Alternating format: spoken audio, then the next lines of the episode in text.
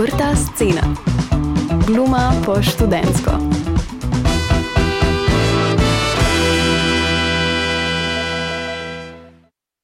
Prisluhnili boste sklopu pogovorov, ki bodo posvečeni gledališkim ustvarjalcem projekta Odprte scene, ki je minuli konec tedna s tremi razprodanimi predstavami zaključil prvi sklop ponovitev njihove avtorske gledališke predstave Vse, kar je, ki je nastala po motivih filmske trilogije Before. Odprta scena je študentski gledališki laboratorij, ki študentom omogoča raziskovanje, spoznavanje in nadgrajevanje znanja o gledališki umetnosti. Zasnovan je tako, da prostor v njem najdejo vsi, od popolnih začetnikov do tistih, ki so dramske igre že vešči. Z intenzivnimi vikend delavnicami, ki jih vodijo mladi, še ne uveljavljeni profesionalci z področja gledališke umetnosti, pripomore k spoznavanju raznolikosti pristopov v gledališču. V prvi sezoni sta bila z nami Mojka Končar, študentka dramske igre na AGRFT, ter Luka Piletič, diplomirani performance z področja cirkuške umetnosti.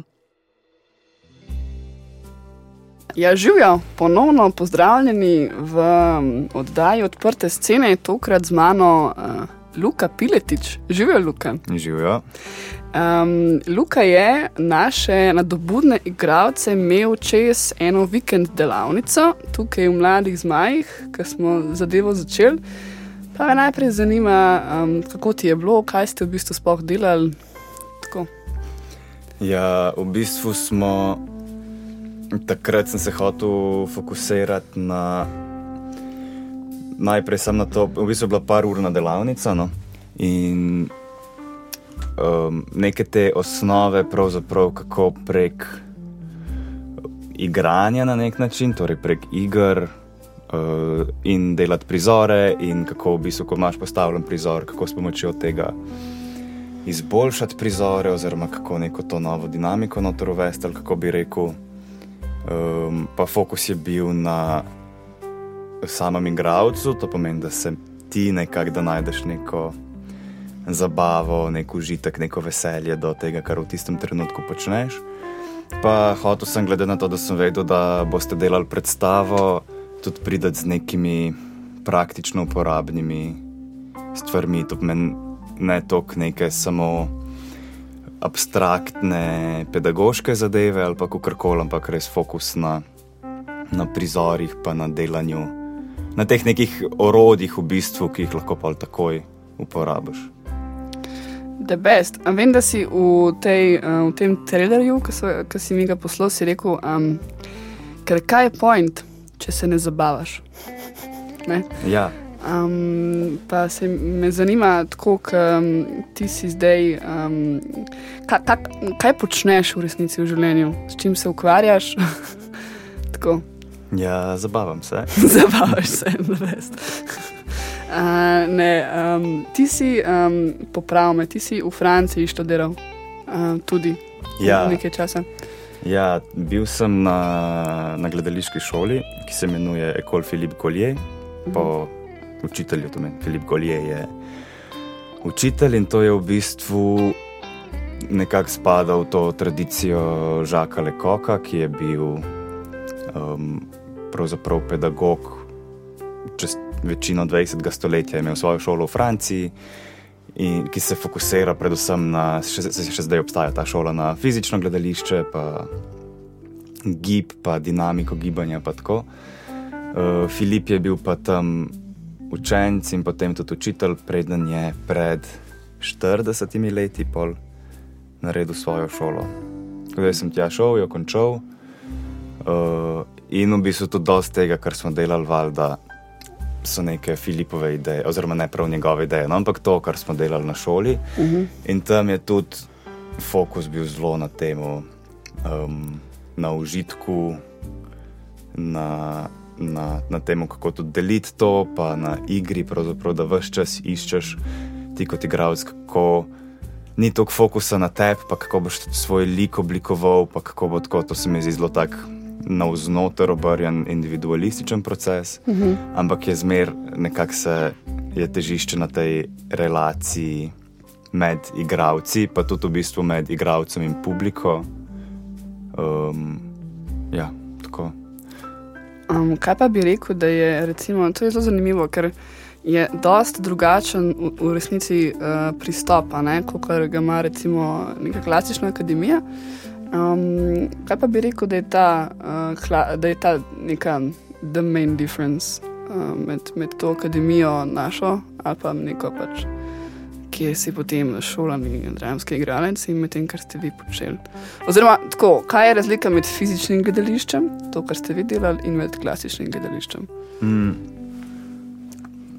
Na nek način je zdaj tako, da je tako, če smo res striktni, no, ali kako koli je vsako gledališče, valjda fizično. Ja. In tudi, no, mislim, ker je tako, vsako gledališče je. Ne moreš tudi, če samo usta odpiraš, še zmeraj tam tvoje telo.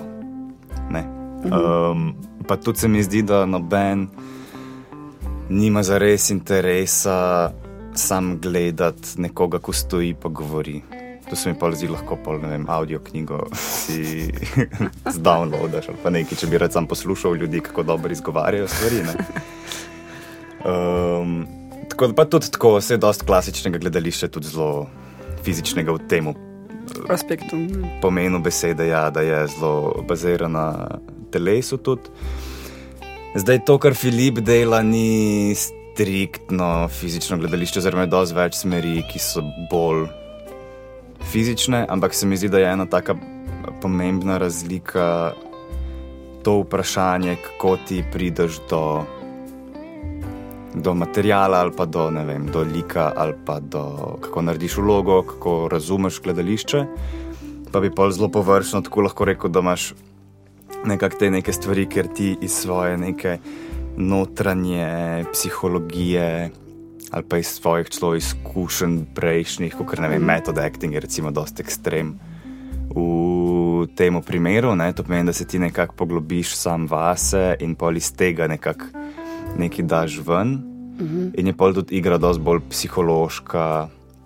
Um, tako da čim je pol pa ta nek drugi pol, je pa bolj izven na vznoter, uh mhm. -huh. kjer pa pravzaprav ti lahko celo najprej postaviš neko um, formo. Mi sicer tega nismo dosti delali, no? ampak ajde neko ekstremno v ekstremu, fizično gledališče, whatever, bi bilo pa mogoče to, da ti, ti greš zmer iz telesa. To pomeni, ne gre se za to, da ti um, se poglobiš vase in kako je bilo ali kaj, ampak naprimer se postaviš v neko pozo, ki jo probaš pol. In pa, kako kar koli, skratka, zdaj vam bluzim, da ti iz telesa prideš na doživljanje, ne iz doživljanja na izraz. Ne? Štekam. V bistvu, kaj prek telesa, um, izraziš to, kar um, občutiš. Tako. tako, ja. In pa je um, Lekok je naprimer razvijal neutralno masko, to je njegov zelo velikih doprinosov uh, gledališču sploh uh mhm. -huh. in se zdaj v Sloveniji niti ne. Čeprav tudi na grafitoju imajo nekaj tega, kdaj. Ampak po svetu je pa dosto, to se uporablja kot trening igralca in je neutralna maska v bistvu um, gledališka maska za obraz, ki ti prikrije cel obraz in je v bistvu narejena tako, da je povsem uravnotežen, da izbriše izraz iz tebe. Ne? Lahko bi si dal tudi štumf čez glavo, v bistvu. No? Ampak je, je, je to je bilo zelo težko narediti in to je le kako z Sartorijem, ko je bil kipar in potem delo maske, on to oblikoval. In uh, le kako pol, mislim, da je v prvi trimester se dela z neutralno masko in se išče to stanje neutralnosti, uh mhm. -huh. hkrati pa potem prek tega, naprimer, uh, delajo kak elemente, kako se giblje ogenj, kako se giblje voda, in tako naprej. Uh mhm. -huh. In pol v bistvu na mestu, da bi tudi dober primer, pol recimo, kaj, kaj je razlika v teh pristopih. Naprimer, pri jezi. Ne, Bi nekdo, ki je mogoče v metod actingu, pa niti ne vem veliko metod actingu, ampak tako čist. Vršno bi šel iz tega, da je najprej ti se, kako je bilo, ko, vem, kot si bil jezen zaradi ne vem česa in pa bi to jezo se nekako trudil. Se dostopati do nje, podoživeti, prav mm. podoživeti čustveno. Ja. Uh, Dočim pa um, to, kar je lekok počel, naprimer, pa ti v bistvu probaš tem bolj najti točno uh, upodobitev ognja v svojem telesu. Kako se giblje ogenj, kako, kako, mm. kako dihaš kot ogenj to, in pol iz tega greš v, v bistvu zelo prevelik izraz, v resnici najdeš to dinamiko v svojem Ok. okay. telesu, potem lahko pa to v bistvu preneseš, kot da ti ne igraš. Ko se moraš ti, tvoja vloga, ko se mora razjeziti po zahtevah scenarija, kako koli, uh -huh. ti ne igraš konkretno svoje jeze, ampak igraš ogenj v resnici, kako pa popiziš človeku, ne tako na ta način. Hudo. Hudo. Kar je v bistvu tudi praktično iz tega vidika, ker če ti igraš eno stvar stokrat, boš težko se vedno spomnil. Um, pa, pa res avtentično doživel, kako je bilo, ko ti je ne vem, nekdo nekaj razbil, kar ti je bilo všeč in si bil jezen. Ampak to, kako se giblje ogenj, je pa dosta lažje dostopno pol tepne. Vse to smo se uh, ravno prej pogovarjali z Lano, pa z Nejo. Um, koliko nam je bilo v bistvu že, mi smo imeli tri predstave, ne? pa, pa je vsakeč bilo, ker smo imeli te monologe svoje, drugače. ne. Ni bilo vedno isto intenzivno. In v bistvu, koliko je to zanimivo, da, da v bistvu ne znamo tega eh, čist eh, še um, krutiti, pa nekako, da bi vedno prišli do iste neke te čustvene uh, odzivnosti telesa. Ne? Čisto tako. Um, hudo. Um, dej, to, to me še zanima. Kako pa si sploh v bistvu uh, se srečal s tem? Mislim, da si eh, sploh prišel do tega, da to tam je, pa da si se odločil. A A. to so kakšni sprejemni ali ni, ali kako to poteka? Um, tako je bilo, no, najprej, da um, jaz sem v, v Ljubljani bil v šoli uličnega gledališča, od gledališča Anne Monroe.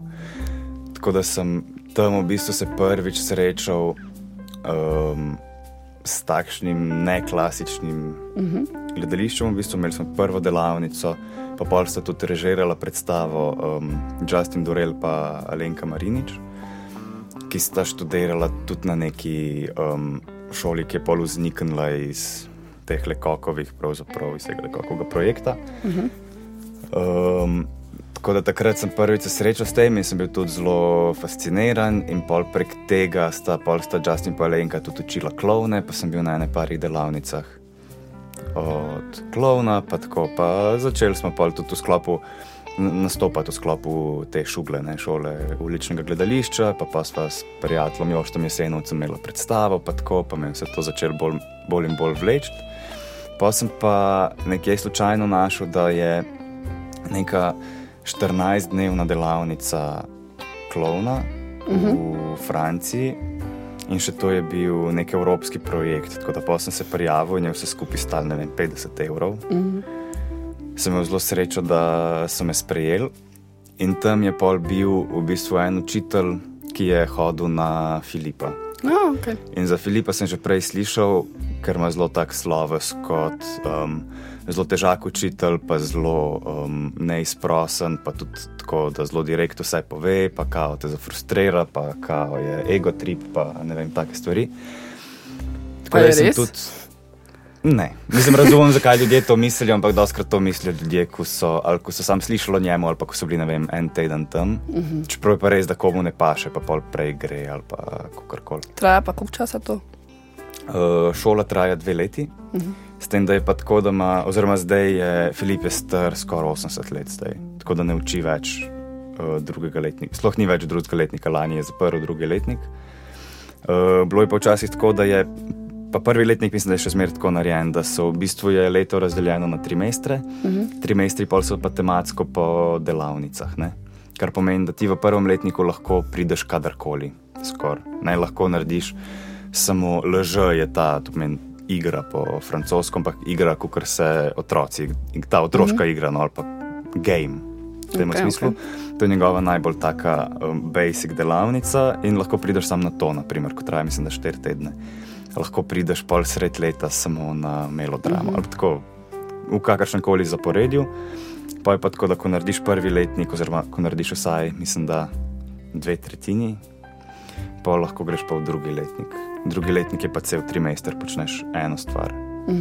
Um, pa to mi je bilo tudi zanimivo. Pol, no, skratka, pa sem, da, da dokončam, da sem šel na to klovensko delavnico v Franciji, uh -huh. ko je imel Richard Kimberley. In pa sem, pa ni mi šlo dobro, sploh, tako sem zelo vel- velik neuspeh, pa tako, ampak pa sem pa šel pa nazaj, pa sem pol kar na, na prvih vajah predstave, ko sem igral že kar nekaj časa, pol full novih stvari našel, full bolj sem bil igriv, full več nekih. Uh -huh. uh, tako pa bolj mi je bilo zabavno. Full bolj sem se imel fajn, full bolj kot, oh, fuck, to je tako dober. Uh, tako da zaradi tega sem se odločil, da sem s naslednjim letom šel na Filipa. Uh, je pa tako šola narejena, da ni nobene teorije, nobenih ocen, uh, ni sprejemcev. Tako da mislim, tudi on je takrat imel še na spletni strani nek tak zelo zanimiv, um, frequently asked questions. In je tam noter bilo tudi kot vprašanje, zakaj ni sprejemcev. Pa tako pa sem je zelo dobro, ko je napisal, da je naloga učitelja, da uči, ne da um, sod mm. učence. Kako bi tudi on na sprejemcih vedel, kdo je, kdo je dober ali ne. In pa je doskrat je za koga rekel, ko je, komu se je zgodil, da je on, on v bistvu tako uči, no, zelo um, individualno na nek način.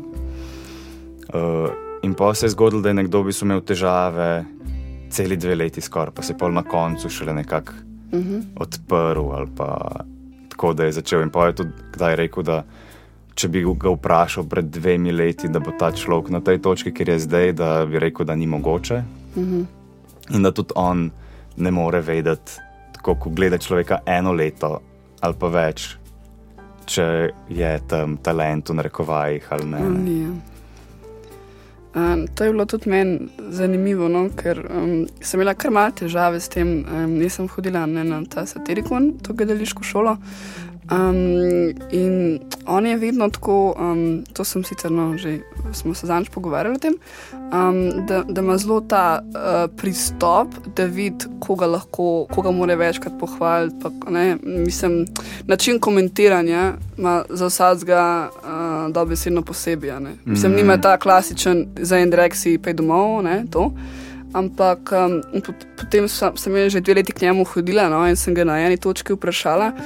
Um, sva se danes tako uh, pobondala, pa tako sva se ga na eni točki vprašala, zakaj ti eni ljudi hvališ, da je nekaj dober, če vsi vemo, da ni bilo dober. Mislim, to ni tako zdaj v smislu, da si ne zaslužiš pohvale, ali da si zaslužiš pohvalo, ne? ampak recimo iz tega vidika, ker je mene, mene in še ene par drugih, ne? pa skozi, hej, to popravi, to popravi, to popravi. In sem tako, zakaj nas tako buzeriraš, mm. ne, une pa, hej, bravo. Ne? In je tako, oziroma tako, zakaj, a, a si kdaj komu rekel, da, da mogoče pa to ni za njega, ne, v te, čisto v tem smislu. Ne? Je rekel, da ne, da bi to ista situacija. Je rekel, da on ni tukaj zato, da bo uničeval sanje, ali da bo komorkoli govoril, da, da ima talent ali ga nima. Ne? Zaradi tega, ker je pač to, to ni namen tega. Mislim, mm. namen tega je, da pač omogoča ljudem, da, da se pač raziskujejo, da vidijo, če jim to dogaja. In mi je to v bistvu fulno. Ker, ker se mi zdi, da, da, da na splošno veliko stvari tako funkcionira, da tako, ali si dobro ali pa nisi. Ne? In pač nekdo se tako odloči, tako po ali pa če. Meni ja. se pa zdi, da je ta proces, da imaš ti možnost se razvijati. In da pa se, se mi zdi, da na eni točki ljudje sami pogruntajo, da je to za njih ali ne, ni tako, da zdaj ne, bi ljudje deset let ustrajali, pa še kar nobenega napredka, ne, ampak se mi zdi, da na eni določeni točki pač ljudje sami pokapirajo. Uh, jih to sploh zanima do te mere, da bi se to vsem ukvarjali. Ampak to se mi zdi lepo, no. to se mi zdi um, ful spoštovanja vredno, no, da, da, da pač. Um, Ne uničuješ no, ljudem te neke želje, potem, da bi se učili in, in bili boljši. No tako, to mm. se mi je zdelo fulano. Veš, kaj se mi zdi? Da je, da je tukaj v Sloveniji imamo res samo eno igralsko šolo, ne? oziroma akademijo. Mm. Uh, in je pa se mi zelo hitro rata to, da če si tam sprejet ali pa ne, kot neka objektivna mm -hmm. ocena tvojega talenta. Mm. Ali whatever. Ampak v resnici pa ne vem, kako se pogovarjam tudi s kakimi sošolci iz Filipa, ko je bilo tam je bilo veliko angležev, naprimer. Pa tako pa je pol. En je bil glih, se ga spomnim, pa če je bil na Filipu, hkrati se pa prijavljal tudi na te acting schools v Angliji, ne, uh -huh. za po Filipu. In pač noben ni tako neumen, da se bo prijavil sam na eno šolo. V Vse smislu to. ni, ja. Mislim, tukaj je pa pol zato, ker pa je samo ena šola, ne, -huh. um, je pol pa takoj, kot, oh, nisem bil sprejet na to šolo.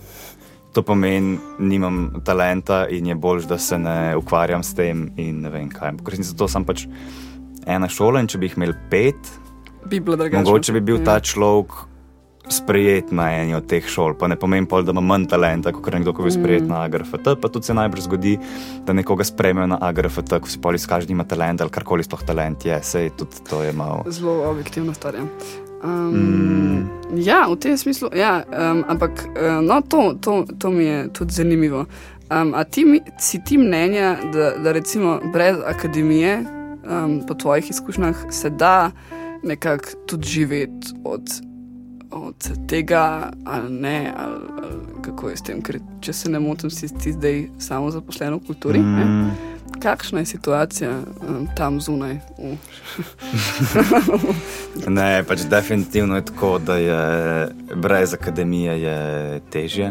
Mm. Po, mislim, ne, ne poznajo te ljudje, uh, ti nisi v tem peskovniku ali kako bi rekel. Ne bom rekel, da se še posebej, no, evo, jaz dosti bolj se ukvarjam z avtorskim gledališčem, z uličnim gledališčem. Mm. Takšne stvari, kar je težko je zdaj reči. Tudi to me bolj zanima, ampak recimo bi si želel igrati v kakšni dramski predstavi, to, ampak je na neodvisni sceni to dosti težje, ker ni za res dramskih predstav. zakaj pa misliš, da je tako?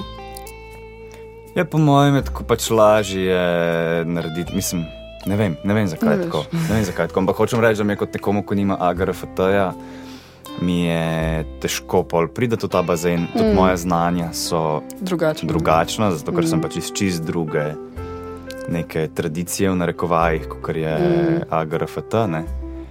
Um, sam se mi zdi tudi na off-sceni, ne vem, mogoče to malo jamranje, ampak se mi zdi tudi na off-sceni ti je lažje z AGRFT-jem.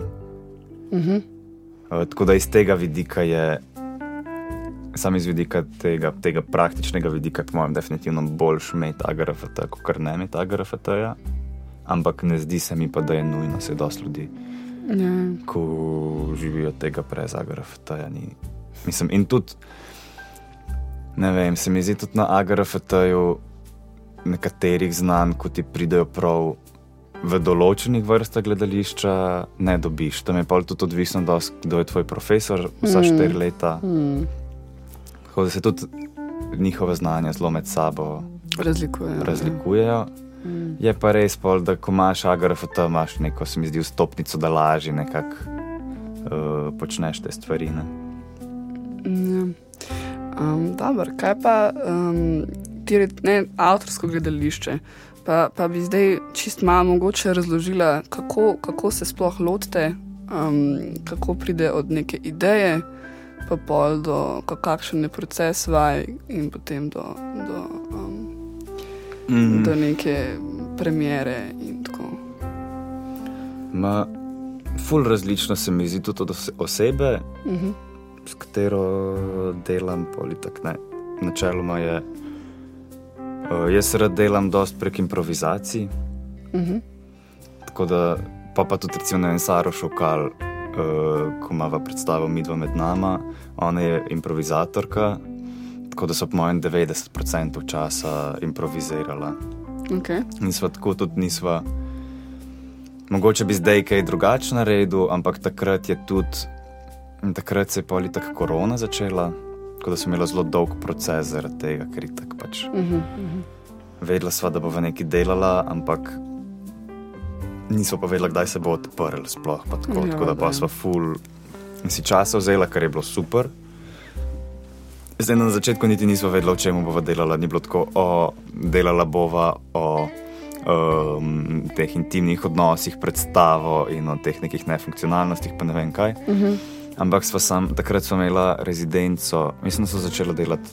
Ko smo imela rezidenco v Lajrevi hiši v Kranju Mhm. in tam sem imela pol en teden, cele dneve časa, pravzaprav. Tako da sem sam, takrat sem jaz skus improvizirala, pa se pogovarjala, ker se tako o tem, kako, kaj se komu zdi o gledališču, pa uh -huh. kakšni so najni pogledi na stvari. pa tako. Um, Tako da pa so se prek teh vaj, pa prek teh improvizacij, pa pol ugotovila, da vse čas nekako se vračava k enim in istim temam. Mhm. Tako da pa so pa vzela to temo teh, tega nefunkcionalnega para, v bistvu, s tem, da se pa ne ve, ali je to. Ali sta dipli nefunkcionalna, ali, ali je to samo neko obdobje, ali kaj tako uh -huh. na Mhm. ta način. Ampak dejansko pa je neka ta, nek ta moment tega tam zelo močan. Tako da pa sem začela to raziskovati in pa sem improvizirala na temo teh nekih disfunkcionalnih parov. Um, pa sem začela pa, pa, začela pa nekako postavljati skupaj, pa se stavljati tudi tako bolj naporen proces, v resnici strukturiranja tega. Ampak pol mene zanima, ne, če, če baziraš na improvizaciji. Kako pa pol se odločiš, um, kaj zdaj obdržati, pa kaj ne, ali, ali, ali kako je to narediti. Zdaj, ne vem, ali potem reči, da ok, ta improvizacija, to je pa zdaj neki mail, nek, kar bi imela v predstavi, in potem je to tako, kot sta zimprovizirala, ali je pol na vsaki predstavi drugače. Ne znam si čisto Um, predstavljati. Kako. Ja, ma tako je po mojem je definitivno en element tega, da se pol pač po improvizaciji malo pogovoriš, pa si tako, hej, to, kar se je zgodilo, je bilo the best. Mhm. Ampak da bi bilo pa tako, da bi pol, mislim, na eni točki itak smo pol postavila predstavo, ampak nikoli pa ni bilo po mojem, da bi po prvi improvizaciji, ko se je nekaj zgodilo dobrega, bilo pol, a točno tako hočeva to, v bistvu, kar so uh -huh. zdaj naredila, identično ponoviti v sami predstavi. Ne? Je pa zdaj še zdaj tako, naprimer, da, da med kako predstavo, mava načeloma to predstavo postavljeno, ampak pa se pa med kako predstavo, kaj zgodi novega, kar nama je kul, cool, pa pol rečeva, o, bova pa to obdržala noter, naprimer, tako da sva se še zdaj jo postavljala v bistvu na nek način. Mm, ampak da bi pa tako bil, da je pa neki, se mi zdi, moraš tudi malo z rezervo jemati. To, da je enkrat nekaj se dobro zgodilo, da bo polkar vsakič Ja, ja, ja. funkcionirali. Doskrat se mi zdi bolj neka dinamika tega zadnjega, ali pa neki obrisi tega, kar ti je všeč, uh -huh. ali pa kar čutiš, da je, da je dobro, pa je pa še kar precej dela treba, da ugotoviš v bistvu, kaj točno je to, Je dobro. funkcionira, pa da malo bolj ostro uh -huh. pol postaviš prizor okoli tega, da bi pa samo vzel neki, pa, Pa ne bil vem, tako mojem to pa dela. Težko, ja. Mhm. To je to, mene lahko spremljate v ostalih oddajah na Radio Eter. Za kakršne koli vprašanja, komentarje, pohvale, kritike in vse ostale sladkobe smo vam na voljo vedno na Instagramu Radia Eter. Um, to je to. Bodite v cvetju in uh, se poslušamo. Čau.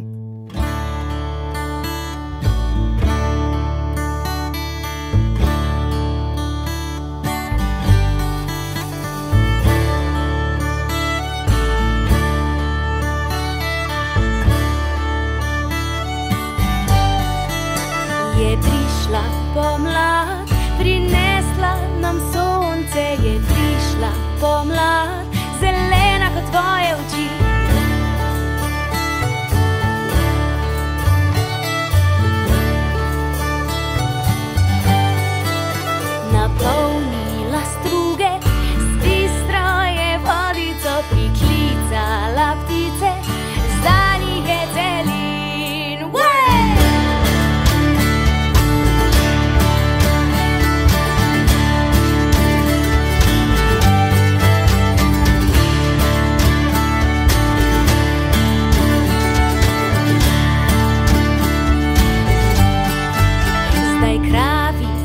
jejo, travico zeleno, jutranja pesem spet vrgoli.